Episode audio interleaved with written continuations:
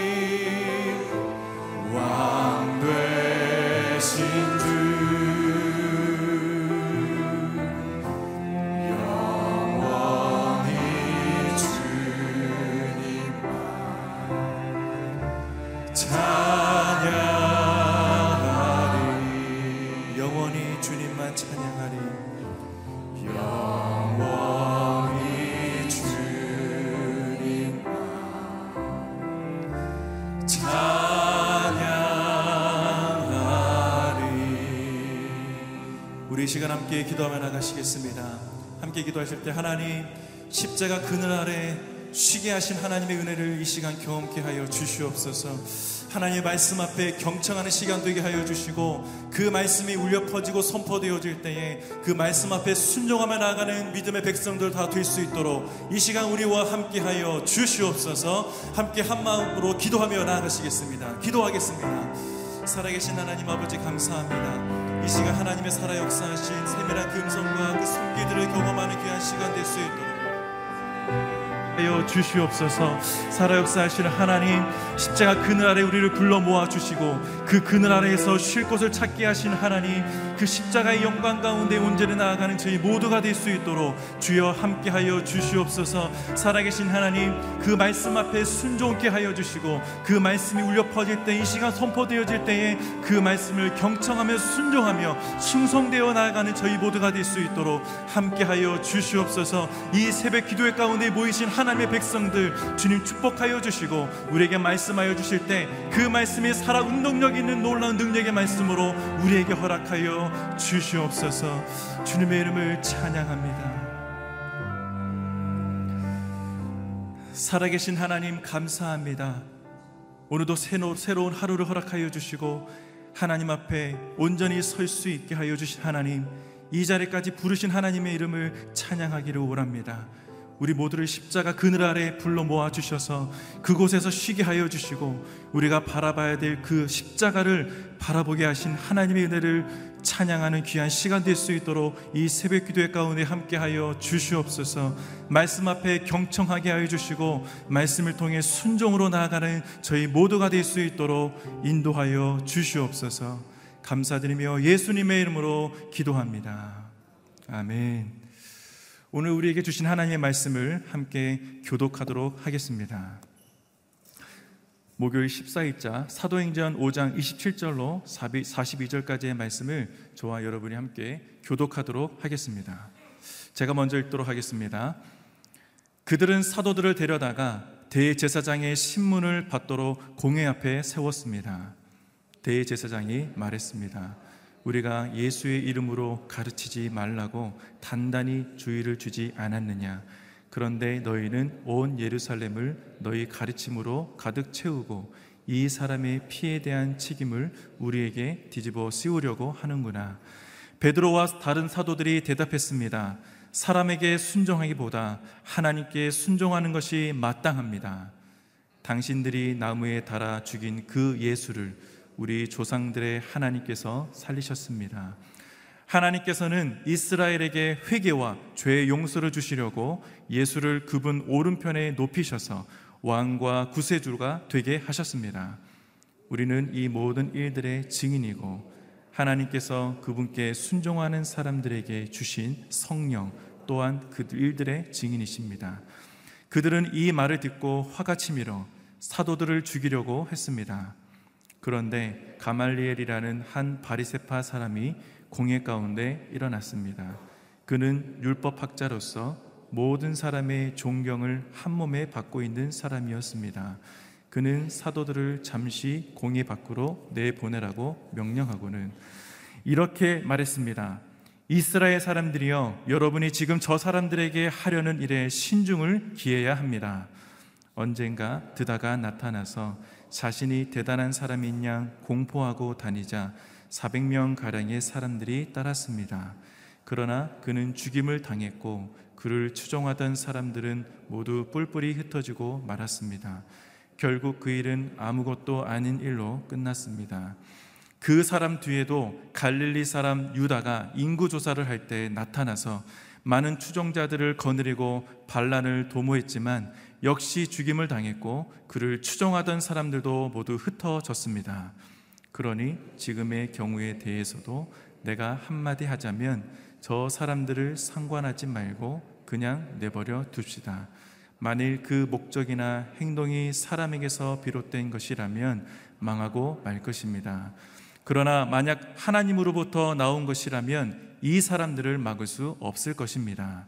행여나 여러분이 하나님을 대적해 싸우는 사람이 될까 두렵습니다. 그의 충고는 충분히 설득력이 있었습니다. 그들은 사도들을 안으로 들여 채찍질을 하고는 예수의 이름으로 말하지 말라고 명령하고는 풀어 주었습니다. 사도들은 예수 이름을 위해 모욕당하는 것이 합당하다고 생각하고는 기뻐하며 공회를 떠났습니다. 그들은 날마다 성전에서 또 집집마다 다니면서 예수께서 그리스도라고 가르치고 선포하기를 쉬지 않았습니다. 아멘.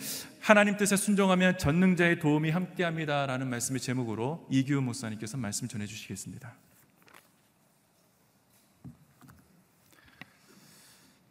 할렐루야. 아침마다 우리에게 말씀하시는 하나님을 찬양합니다. 우리 믿음으로 선포하겠습니다. 능력 받는 새벽 기도, 응답 받는 새벽 기도, 성령을 체험하는 새벽 기도, 하나님의 음성을 듣는 새벽 기도, 선포한 대로 될지어다. 아멘. 이 새벽 기도가 여러분의 삶에 큰 힘이 되기를 축복합니다. 오늘 사도행전 5장 27절에서 이제 사도들이 어떻게 자기들이 직면한 고난에 대응을 하는가, 반응하는가, 또 그들이 죽음의 위기에 하나님께서 어떻게 간섭하시는가, 이제 하나님의 음성을 듣겠습니다. 먼저 어제 이야기 사도들을 감옥에 가뒀는데 성령께서 그들을 끄집어내셨고 성전에서 말씀을 가르치고 있었고 이 그 공회 종교 지도자들은 어, 사도들을 데려오라고 명령했고 어, 가보니까 감옥은 비어 있었고 뭐 이런 이제 에, 그 드라마 아, 기, 아주 기가 막힌 드라마가 계속 어, 이루어지는 거예요. 성령의 에, 사탄의 공격과 성령의 대응 이게 계속 사도행전에 이어져 간단 말이죠. 우리 삶에도 그런 여러 가지 환경이나 상황을 통한 어, 삶의 고난, 사탄의 공격이 있고 하나님을 믿는 내 안에 성령의 대응이 있고 이게 영적 전쟁이고 이게 그리스도인이 교회가 살아가는 어, 모습인 것이죠.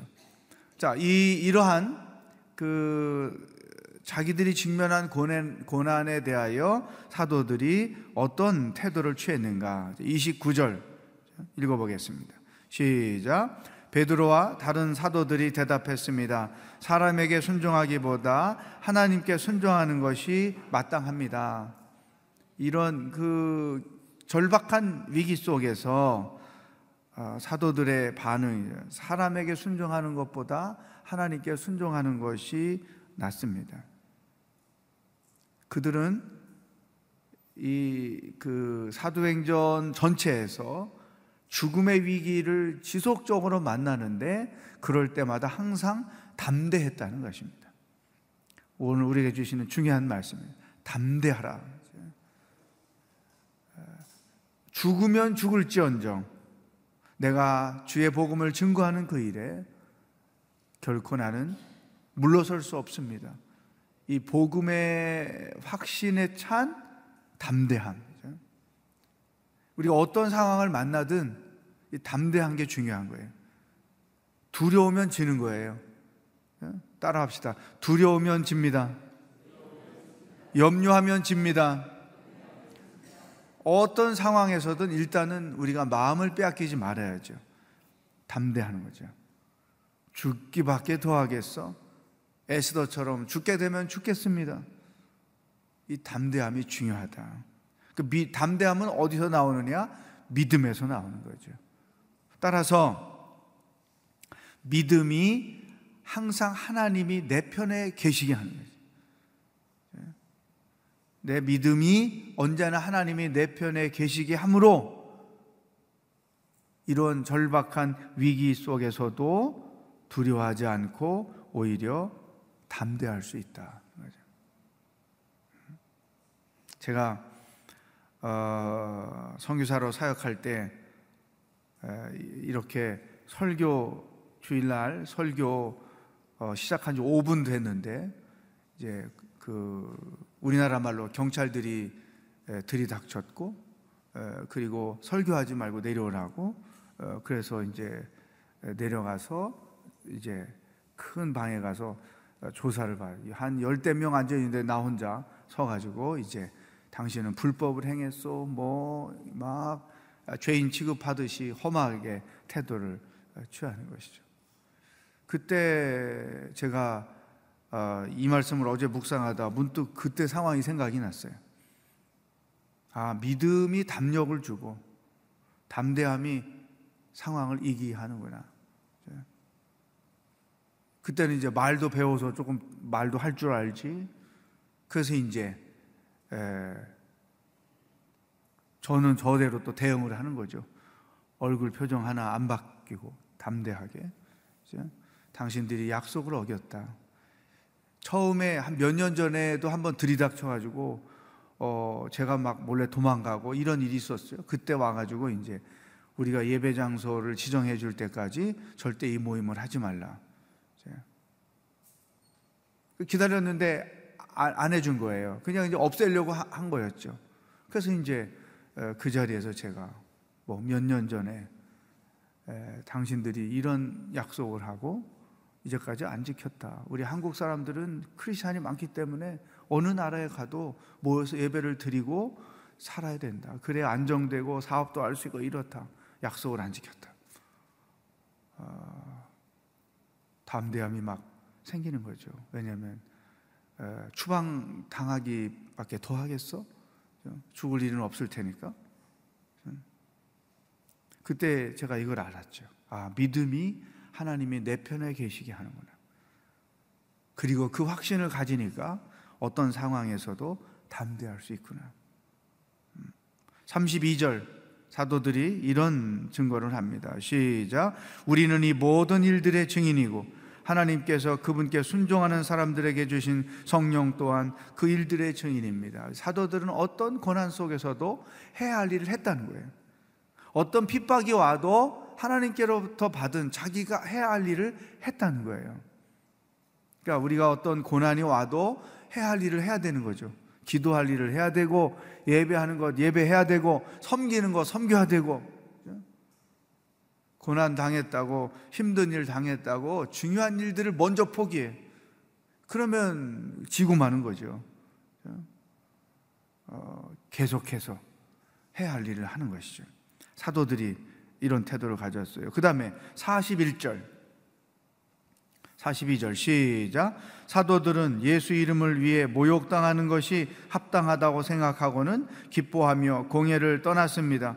그들은 날마다 성전에서 또 집집마다 다니면서 예수께서 그리스도라고 가르치고 선포하기를 쉬지 않았습니다. 고난당하는 것, 예수님 때문에 핍박당하는 일을 당연하다고 생각했어요. 그리고 오히려 주님을 위해 고난당하는 일을 기뻐했어요. 원래 우리 수준으로 말하면 시험에 들어야죠. 그죠? 주의 일 하다가 이런 어려움 당하면 보통 우리 다 시험에 빠지잖아요. 하나님이 이럴 수 있냐고, 어, 인간들이 이럴 수 있냐고, 뭐, 어, 누가 이럴 수 있냐고, 뭐 이런 식으로 되게 에, 시험에 들죠.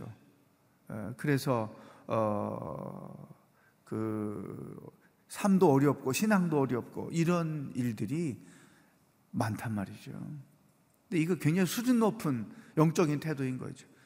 죄일 하다가 고난을 당할 때 그것을 합당하게 여기고 오히려 내가 주님을 위하여 이런 고난을 당하는 것에 대해 기뻐할 수 있다는 것. 어, 제가 선교사로 사역할 때 이 핍박이 많았어요. 이제 다섯 번 어, 경찰들에게 끌려가서 네 번은 어, 가서 조사를 받고 한 번은 저희 집으로 쳐들어와서 가택 수사를 받고 뭐 이런 일을 제가 겪었는데 놀랍게도 그런 일을 당할 때마다 마음이 기쁜 거예요. 야, 내가 주님을 위하여 이런 사도행전적 핍박을 당해보다니 내가 한국에서만 사역을 했으면 평생 언제 이런 일을 당해봐. 우리나라는 뭐 교회 간다고 예수 믿는다고 핍박하는 일이 지금은 없잖아요. 가정에서 개인적으로 예수를 못 믿게 하는 일들은 뜨문뜨문 있지만 공개적으로 예수 못 믿게 하는 일들은 없잖아요. 예배 끝나고 나갔더니 교회 앞에서 어, 공안이 서 있다가 붙잡아 가고 뭐 이런 일을 우리나라는 경험하지 않잖아요. 근데 선교지에서 제가 얻은 축복, 사도들이 경험했던 것을 조금 맛보게 하신 거죠. 핍박을 당할 때마다 담대해지고 오히려 마음에 기쁨이 충만하고 예, 이 모든 역사는 성령에 의해서 이루어지는 것이죠. 사도행전이 우리에게 그것을 보여주는 거죠. 성령의 능력에 충만한 사도들은 고난 앞에도 두려워하지 않고 죽음 앞에도 두려워하지 않고 오히려 주님을 위해 고난 당하는 것을 합당하게 여기고 기쁘게 하겠다. 오늘 우리에게 주시는 첫 번째 말씀이에요. 하나님의 일을 할 때 어떤 태도를 가지고 내가 해야 되는가? 자, 한번 따라하겠습니다. 주의 일을 하다가 시험에 들지 말자. 아멘. 어떤 어떤 내가 상황에 빠져도 오히려 주의 일할 때 다 어려움이 있는 거지. 그걸 합당하게 여기고 오히려 기뻐해야지 시험에 빠지지 말아야 한다. 자, 이게 사도들의 태도였죠. 그런데 이제 두 번째 33절에 보면 사도들을 죽이려고 했습니다. 이미 이제 예수의 이름으로 더 이상 말하지 말라고 주의도 줬고 어, 자기들이 어떤 위기를 느끼게 되니까 사도들을 죽이려고 하죠. 이때에 하나님의 간섭하심이 나타나는 거죠. 자, 이 구도, 사탄의 공격과 성령의 대응, 이 구도가 사도행전 전체 계속 있고 우리들의 삶에도 계속 있다는 거죠. 죽음의 위기에 처한 사도들에 대하여 하나님이 어떻게 간섭하셨는가? 가말리엘, 가말리엘이라는 사람은 잘 아시는 대로 사도 바울의 스승이에요. 이 사람이 율법 학자이고 존경받는 사람이었어요. 그래서 이 사람이 이제 언급을 합니다. 쭉 밑에 있죠. 그동안에 수차례 이런 비슷한 일이 있었지만 다 어, 끝나고 말았다. 그러면서 38절, 39절 읽겠습니다. 시작. 그러니 지금의 경우에 대해서도 내가 한마디 하자면 저 사람들을 상관하지 말고 그냥 내버려 둡시다. 만일 그 목적이나 행동이 사람에게서 비롯된 것이라면 망하고 말 것입니다. 그러나 만약 하나님으로부터 나온 것이라면 이 사람들을 막을 수 없을 것입니다. 행여나 여러분이 하나님을 대적해 싸우는 사람이 될까 두렵습니다. 하나님의 간섭하심. 이것을 우리는 하나님의 섭리라고 말하는 거예요. 에스더서에 우리가 주일날 묵상하는 말씀에 하나님의 섭리가 계속 있잖아요. 그러니까 복음이 땅 끝까지 증거되어야 하는 하나님의 계획, 그 계획을 수행하는 사람들에게 나타나는 죽음의 위기, 이 하나님의 계획을 이루게 하기 위해서 하나님이 그 상황들을 주관하시는 거예요. 그 사건들을 주관하시는 거예요. 하나님의 뜻대로. 이 하나님이 주관하시는 것을 섭리라고 우리가 말하는 것이죠. 사도들이 복음을 증거하는 일이 하나님의 계획이에요. 그 일을 방해하는 것들에 대해서 하나님께서 간섭하시는 거죠. 이 가말리엘. 하나님은 불신자도 당신의 뜻을 위해 사용하신다. 믿는 사람만 사용하지 않는 거죠. 하나님은 당신의 뜻을 위해서는 누군가를 다 사용하신다. 그래서 이 사도들이 죽음의 위기를 넘게 어, 되는 거죠. 그런데 오늘 우리에게 주시는 두 번째 말씀이죠. 내 삶의 여정 가운데서 나타나는 하나님의 간섭하심. 어떤 위기나 고난이나 어, 아픔이나 그런 중요한 순간마다 하나님의 간섭하심을 경험하는 게 너무나 중요해요. 성령 충만한 사람들에게는 하나님의 움직임이 보이는 거예요. 하나님의 행동이 보이는 거예요. 우리가 성경을 보면 어, 그런 상황들마다 하나님께서 어떻게 등장하시고 어떻게 그 일들을 간섭하시는지를 보여지는 것처럼 우리의 삶 가운데도 그런 게 보여져야 돼요. 두려워하면 안 보이죠. 담대하면 보이는 거죠. 성령께서 어떻게 역사하시는가. 자, 그 자리, 제가 공안들에게 불려간 그 자리에서 담대하게 말했을 때, 한 여인이 종교처 처장이라는 높은 직임을 가진 여인이 일어나서 이렇게 언급을 해요. 이번 건을 나에게 맡겨주면 어, 내가 합당하게 처리를 하겠습니다. 죄인 취급받다가 갑자기 이분이 일어나서 내가 이 건을 처리하겠습니다. 나에게 맡겨주십시오. 어떻게 처리한다는 겁니까? 이 사람들을 예배를 못하게 할 수는 없기 때문에 우리가 예배 장소를 찾아서 지정해 주겠습니다. 그러면 거기에서 예배를 드리도록 하겠습니다. 성령의 간섭하심이 있었던 거죠.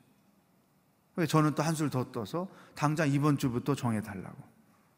기다리라고. 지난번에도 기다리라 해놓고 3년, 4년 지났으니까 안 된다고. 그래서 이제 그 다음 주부터 어, 한족 교회로 지정을 해주고 제가 무슨 설교를 하는지 한국어를 전공한 경찰을 통해서 사무실에서 다 이렇게 듣고 판단하고 하나님의 간섭하심인 것이죠. 우리 인생 여정에도 이런 역사가 있다는 거예요. 또 하나 시간이 갔지만 이 가말리엘이라는 사람의 태도가 너무나 중요해요. 39절을 줄을 치세요. 행여나 하나님을 대적해 싸우는 사람이 될까 두렵습니다. 이, 이 사람은 이 복음을 아직 믿는 사람은 아니지만 이 사람이 가지고 있는 신학적 태도이죠. 모든 판단의 근거를 하나님의 말씀에 뒀다는 거예요. 나는 이렇게 하기를 원하는데 하나님도 이렇게 원하실까? 나는 포기하기를 원하는데 하나님도 이것을 원하실까? 나는 이혼하고 싶은데 하나님도 이것을 원하실까? 죽고 싶은데 하나님도 이것을 원하실까? 모든 판단의 근거를 하나님께 두는 거죠. 내가 무엇을 하든지 우리가 정말로 조심해야 될 게 뭐냐면 나의 삶에 대한 하나님의 뜻을 존중히 여기는 거죠. 이 하나님의 뜻을 묻지 않고 내가 임의대로 내 감정대로 내 화대로 판단하고 결정하는 것은 내 인생에 하나님의 뜻이 늘 있는데 그것을 무시하는 거란 말이죠. 모든 상황 속에서 결론을 하나님께 드리는 거예요. 하나님도 이것을 원하실까? 이것은 내 인생에 대한 하나님의 뜻을 존중히 여기는 가는 거예요. 이게 너무나 중요한 거예요. 쉽게 판단하고 선택하고 결정하고 실수하고 회개하고 이런 과정을 겪는 것이 우리의 삶의 여정이 아니고 중요할 때마다 하나님 당신의 뜻이 무엇인지 나는 이렇게 원하고 이런 생각을 했는데 하나님의 뜻이 무엇인지 알기를 원합니다. 주의 뜻이 내 삶 가운데 나타나기를 원합니다. 이런 태도를 가지고 신앙생활 하는 것이 너무나 중요하다. 오늘 여러 가지를 하나님께서 우리에게 말씀하셨는데 그것들 중에 한 가지 여러분들의 삶에 하나님이 음성으로 주시는 것들을 붙들고 기도하면서 나아갈 수 있기를 주의 이름으로 축복합니다. 함께 기도하겠습니다. 오늘 주신 말씀 가지고 기도하겠어요. 하나님, 첫 번째, 내가 무슨 일을 만나도 담대하겠습니다. 하나님이 내 편에 계신 것을 믿고 담대하게 대처해 가게 하여 주시옵소서. 어떤 어려움을 만나도 내가 해야 할 마땅한 일들을 끝까지 감당하며 사는 자가 되게 하여 주시옵소서. 무슨 일을 만나든지 결론을 하나님의 뜻대로 내리며 사는 자가 되게 하여 주시옵소서. 다 같이 합심해서 기도하겠습니다. 하나님 아버지 감사합니다. 오늘도 하루를 어떻게 살아야 하는지 우리들에게 말씀해 주시니 감사합니다. 사도들이 핍박 앞에서도 고난 앞에서도 두려워하지 않고 담대하게 대처를 했습니다. 하나님, 삶에서 어떤 시험을 만나도 어떤 고난을 만나도 절대로 두려워하지 말게 하시고 담대하게 하나님이 나와 함께 계심을 믿음으로 대처해 나가는 지혜로운 사람들이 다 될 수 있도록 인도하여 주시옵소서. 하나님 아버지, 내가 무슨 일을 하든지 가말리엘처럼 정말로 신중하게 하나님도 그 일을 원하시는지 하나님의 뜻대로 선택하고 결정 내리는 자들로 살아가도록 인도하여 주시옵소서. 하나님 아버지 또한 사도들이 주의 일을 마땅히 여기고 주의 일을 아, 기뻐하며 감당했듯이 어떤 어려운 상황 속에서도 기뻐하며 주의 일을 감당하며 나아가는 하나님의 거룩한 백성이 되도록 인도하여 주시옵소서. 오 살아계신 성령 하나님 가말리엘이 했던 그와 같은 놀라운 역사가 우리 삶 가운데 있게 하시고 내 삶의 여정에 하나님의 간섭하심이 어떻게 나타나는지를 믿음의 눈으로 바라보며 나아갈 수 있도록 인도하여 주시옵소서 할렐루야 하나님 아버지 오늘도 우리가 무엇을 생각하며 어떻게 살아야 하는지 말씀해 주시니 감사합니다. 어떤 시험을 만나든 두려워하지 않게 하시고 담대하게 믿음으로 반응하게 하여 주시옵소서. 가말리엘의 역사를 봅니다. 우리 삶의 여정에 나타나는 하나님의 섭리, 하나님의 간섭하심이 눈에 보게 하여 주시옵소서.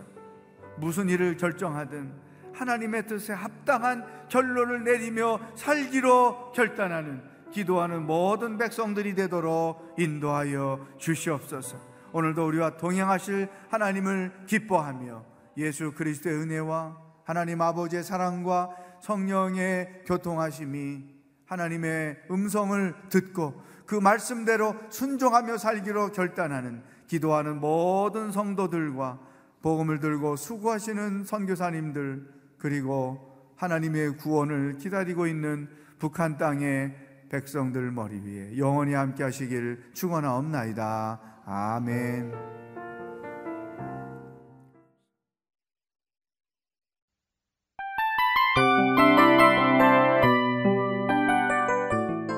이 프로그램은 청취자 여러분의 소중한 후원으로 제작됩니다.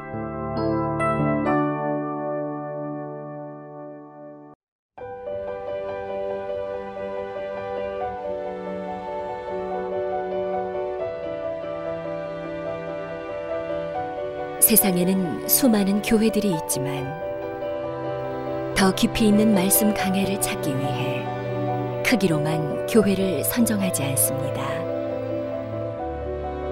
보다 좋은 영적 콘텐츠를 더 많이 나누기 위해 방송비를 받지 않습니다.